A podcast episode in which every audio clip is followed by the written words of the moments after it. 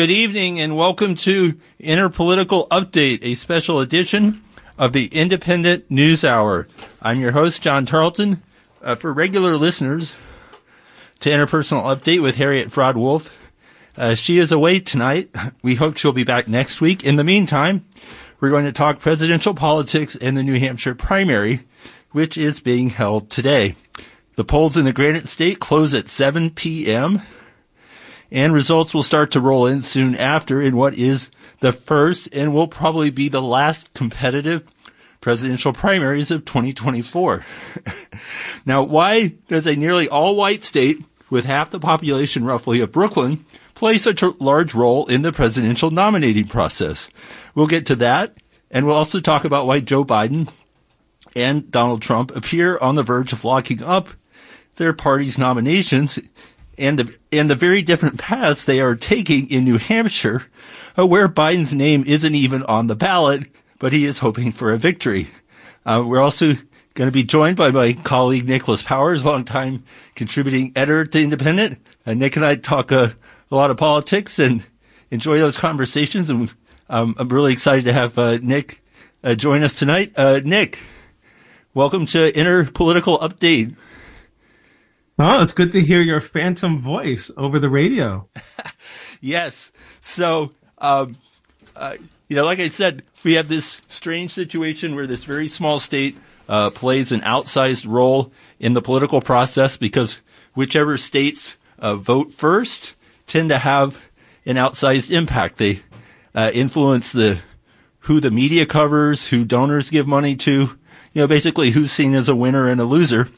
And uh, Trump overwhelmingly won the Iowa caucuses, but New Hampshire always has the first primary. They've written it into their state constitution that they, they, their primary must be a week or more before any other state. Of course, we had this, so that for the Republicans, it's sort of the same as usual. There's a, a normal primary and the two man candidates, uh, left are Donald Trump and former South Carolina Governor Nikki Haley. Um, on the on the Democratic side, uh, uh, Biden and his uh, supporters at the Democratic National Committee uh, wanted to make South Carolina the first state, and they uh, kicked uh, Iowa and New Hampshire to the curb. Iowa played it Midwestern nice and didn't complain too much. And New Hampshire got a lot more ornery and, and decided to have their primary anyway, even though no delegates will be allocated. You have a situation where there's uh, two candidates on the ballot. Uh, uh, Marianne Williamson, the New Age author uh, who ran four years ago, and also uh, three-term uh, Minnesota Congressman Dean Phillips. And there's also an effort to write in a ceasefire as the candidate on the Democratic side. And meanwhile, Biden is in the awkward position of having kicked New Hampshire to the curb, but still wanting to win a primary that he never wanted to have happen. And, and he's trying, because he's not on the ballot, he, he couldn't put himself on the ballot in a, again, in a primary that he didn't want to see happen.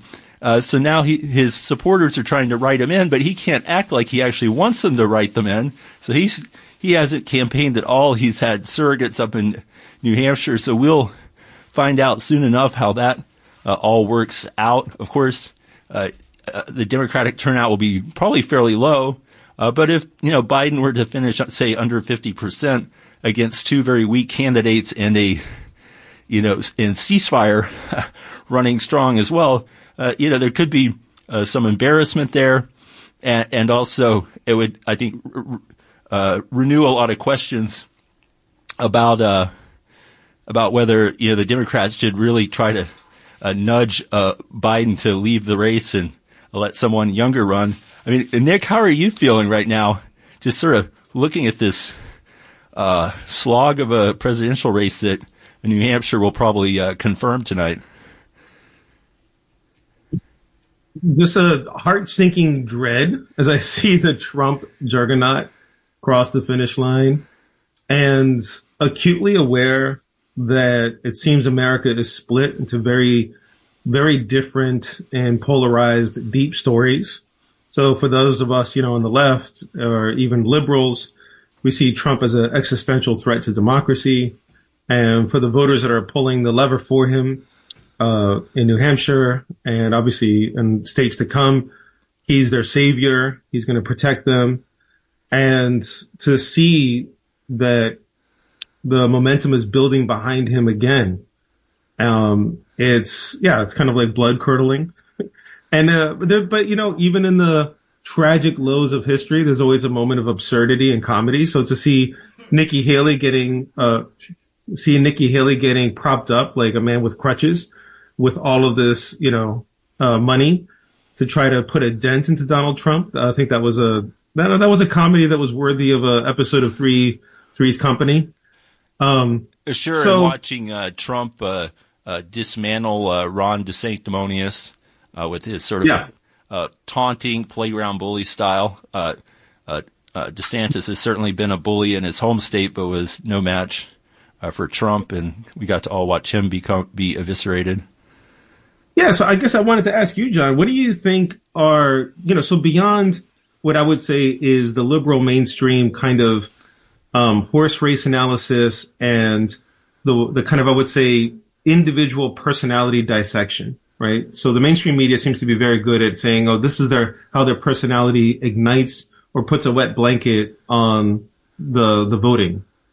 Um, what are some of the social forces that you see that um, are larger than the uh, horse race, you know, larger than just, you know, taking a look at this person as a character in a story. What are the social forces that are really propelling, um, you know, either Trump or trying to propel uh, Biden? Right. I mean, I mean, I do think uh, Trump has proven to be a pretty singularly unique uh, personality in American politics, but even even so, as you say, uh, social forces drive the rise of, of someone like that. And I, I think as others have uh, noted over the last eight years, uh, you know, Trump speaks essentially to the anxieties and the resentments of much of the Republican base, which is an overwhelmingly white uh, voting bloc. Uh, m- many of these are people who live outside of the major cosmopolitan cities of the East and West Coast and, and, and feel uh, to put it gently, you know, culturally alienated from from that cosmopolitan culture. Of course, a, a, a, more blunt way of putting it is they just don't feel uh, very comfortable with living in an increasingly uh, diverse country, racially diverse, uh, uh, more freedom for women over the last 50 years, at least until the Supreme Court issued its abortion ruling a couple years ago, um, and, and, obviously more uh, freedom and openness around issues of gender and uh, sexual identity and all of that. So they feel uncomfortable in this world, and and certainly uh, many of them live in small towns or rural areas that have been left behind economically. So there is a material reality to that resentment as well. I think uh, what Trump offers them is not any sort of coherent program to improve their lives, um, but he offers retribution against the people they perceive as their uh, enemy, their political enemies. you know, again, he's not going to like offer a farm program for the the the you know the small farmers or economic uh, development for the small towns or any of that stuff. He offers well, you know, essentially revenge. He offers revenge. Yeah, he, revenge. I will be your retribution. I think he said way back when he first got in the race again. All right, let me follow up on that one point because the uh, the second question is: Do you see an Achilles heel in that Republican conservative block of voters that are looking for him to enact retribution, revenge, to secure their space in an ever changing America? You know, because there's lots of appeals that the left makes. Some appeals are economic appeals, uh, like a Bernie's economic populism. Some are racial appeals. Some are gender uh, appeals to, you know, free people's innate, you know, curiosity and imagination around sexuality. Others are nationalistic appeals. Uh, I mean, like, is is there any kind of appeal that you thought that the left had that could um, hit that Achilles heel? Because I, you know, the thing is, every every ideology, every ideologically driven group has an Achilles heel, has that weak spot. Right. I mean, certainly I think the Democrats would would benefit from uh, having a much more of an economically populist uh, uh, stance in, in, their politics.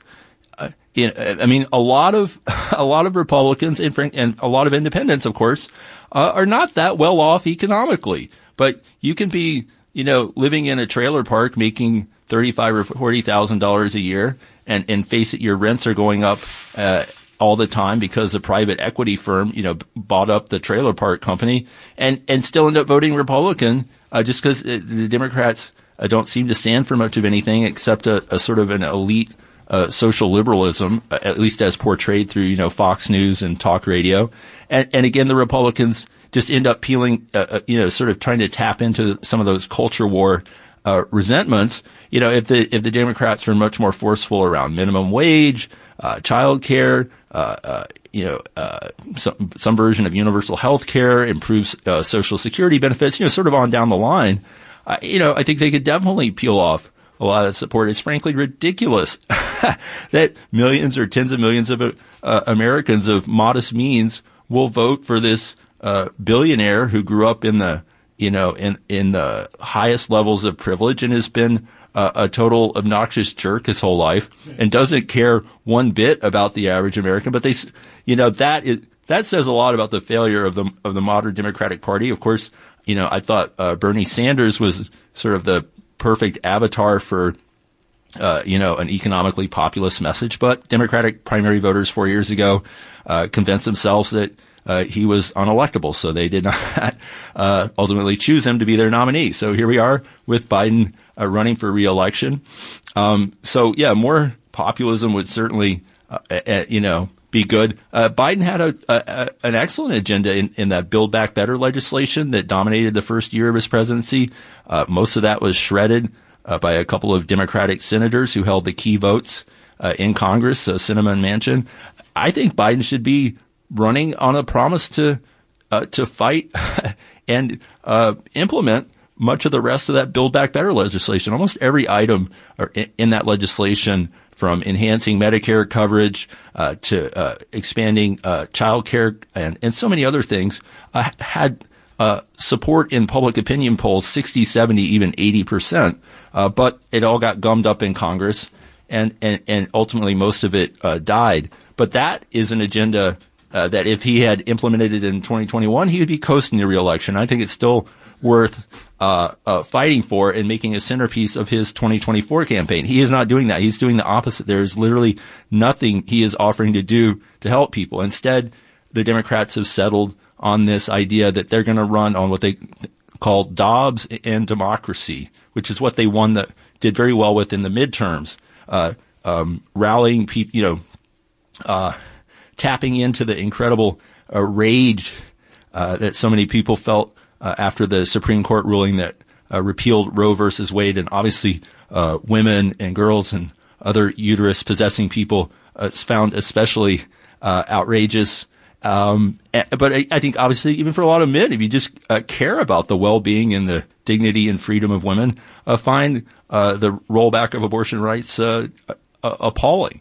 And, uh, so they're certainly going to lean into that again. And, and, also into the sort of the imagery of January 6th and Trump's extremism and threats to democracy. And that's all worth saying, but I just don't know if that's uh, going to be enough. And, but they don't want to offend their large, you know, donors on Wall Street and corporate America. So emphasizing things like this that don't uh, have any material cost uh, to their one percent supporters seems to be the direction uh, Biden and the and uh, his team uh, want to go.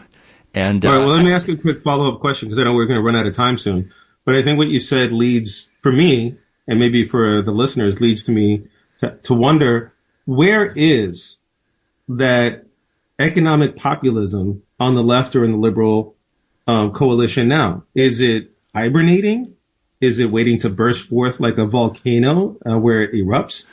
Um, I think you know, a little who, bit of both. Who's carrying the banner? I mean, I think the problem is you when you have a, a Democratic presidency, uh, like like Biden's or Obama's or Clinton before him, it tends to uh, be like a giant blanket on on the progressive wing of the party. This the the, the possibility of what can happen just uh, becomes smothered and, and, and, deflected into this notion that, well, we have to, uh, you know, preserve the Democrat uh, and get him reelected, you know, lest even worse things happen. So um, there's there's no traction right now for that, but the the the material needs are uh, definitely out there. Um, you know, look, I think Bernie obviously is in the sort of the twilight of his career. He, uh, you know, will probably get reelected this year in Vermont for another six years. Uh, but the, you know, the future uh, on the uh, left wing of electoral politics right now is, I think, clearly in the squad.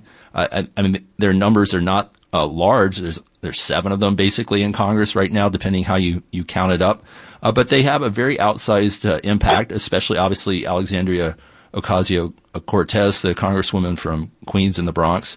Um, and uh, you know, I think you know if Biden does squeak through and get reelected, I think there's going to be a tremendous uh, up you know upwelling of demands for not only a new generation of leadership in the in the Democratic Party, um, you know, starting in 2025, but I think uh, demand for a lot of these uh, unfinished uh, uh business to finally um, start to move forward. So, you know, it's kind of like, all right, first we got to beat Trump one more time. But I really think if, if, if Biden does have a second term, I think you're going to see another surge from the uh, the progressive left wing uh, of the Democratic Party. Uh, just uh, this sort of uh, stale, stifling status quo that Biden embodies, I think, is deeply frustrating. And of course, uh, the younger generations, the millennials, the Generation Z, people under 40, the most progressive uh, political cohorts in American history. Uh, their demands and desires have been stifled repeatedly by Democratic Party leadership.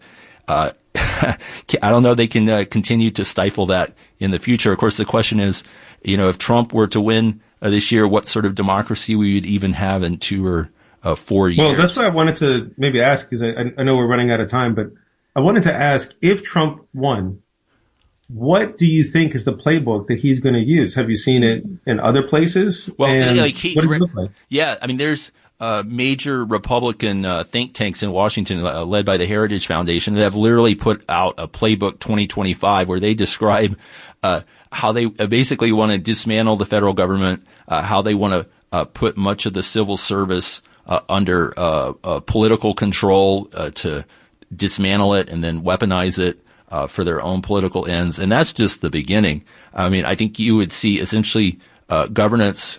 I think you would see what you see in a lot of red states where the Republicans already control uh, the you know the executive, the legislature, and the courts, uh, which uh, is very aggressive attacks on unions and voting rights uh, for for starters, large tax cuts for the rich, end of almost all regulation of business, a, a real leaning into supporting uh, you know, all sorts of uh, Christian, uh, you know, right wing Christian uh, social initiatives.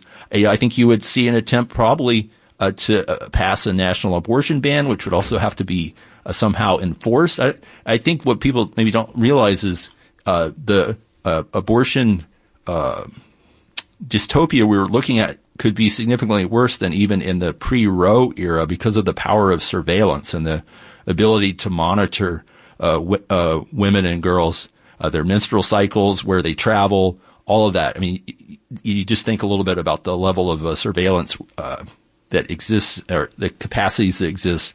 You could definitely see a very dystopian developments in, in that area. Um, definitely attempt to roll back voting rights and, and other measures uh, to try to entrench their power. I think you would see an attack on the freedom of the press, uh, a rolling back of libel laws to make it much easier to sue uh, the media for uh, um, not only for factual errors, but also uh, you know for offending uh, powerful people and just make the costs of the legal costs of, of running a, a free and critical press unbearable for, for many outlets. So there's a lot of ways this country could be dramatically changed for the worse. I think if the Republicans had a full uh, run of power, but obviously Biden's performance is deeply disappointing, especially his support for this genocidal war uh, in Gaza and, and maybe uh, an expanding regional war in the Middle East. Um, so it's a tough time to be in right now. That's for sure. Um, well, I guess we'll see uh, what uh, the New Hampshireites have to say uh, starting uh, in about seven minutes. Good. and just real quick, when you think, because you've seen many, you've seen at least one or two generations now of the left. You know, you've seen Gen X. Um, you know, you've seen obviously the crisis, everything from like 9-11, the beginning of the war on terror to COVID. Yeah. And now I would say we're in the millennial left. And I'm just curious, as we're, as this generation's left is approaching a crisis moment. How do you think it measures up, or how do you think it's different um, than the generations before, both for good and for bad? Yeah, we have about 30 seconds left here before we have to sign off. Um, but uh, um, Next episode. no, but just real quickly, the the thing is, over the last eight years, and this was really propelled both by Occupy Wall Street and and then the the Sanders campaign, the left had a, a resurgence in this country that we haven't seen in you know 50, 60, 70 years. Uh, gained a toe, toehold of power. I mean, the squad in Congress, over 200 socialists elected to various uh, local and state offices. Um, the ideas, uh, many of the ideas of the left became more prominent. The problem is, it's still only a toehold in power. And so we're in this sort of in between phase of the uh, electoral left being more powerful and more prominent than it has been in a very long time, but also it's still a very long ways from being able to implement, uh, you know, it's a, a, program, especially a program of expanding universal social benefits in health, education, and other sectors of life that would make working people's lives more uh, sustainable and and and um, you know able to thrive. So we're in that in between point, uh, and um, somehow we've got to get through 2024 and hope we can fight for something better uh, starting next year. I think we'll have to leave it at that, but I thank everybody for joining uh, this special edition of the Indypendent uh, News Hour, the uh, inner political update. Uh, this is uh, John Tarleton. I've been talking with Indy contributing editor Nicholas Powers. You can find the Indypendent at indypendent.org, I-N-D-Y-P-E-N dent.org. Thank everybody for uh, listening uh, per minute. The show of New York City chapter DSA, one of the leading forces in that millennial left that we were just talking about. Bye bye.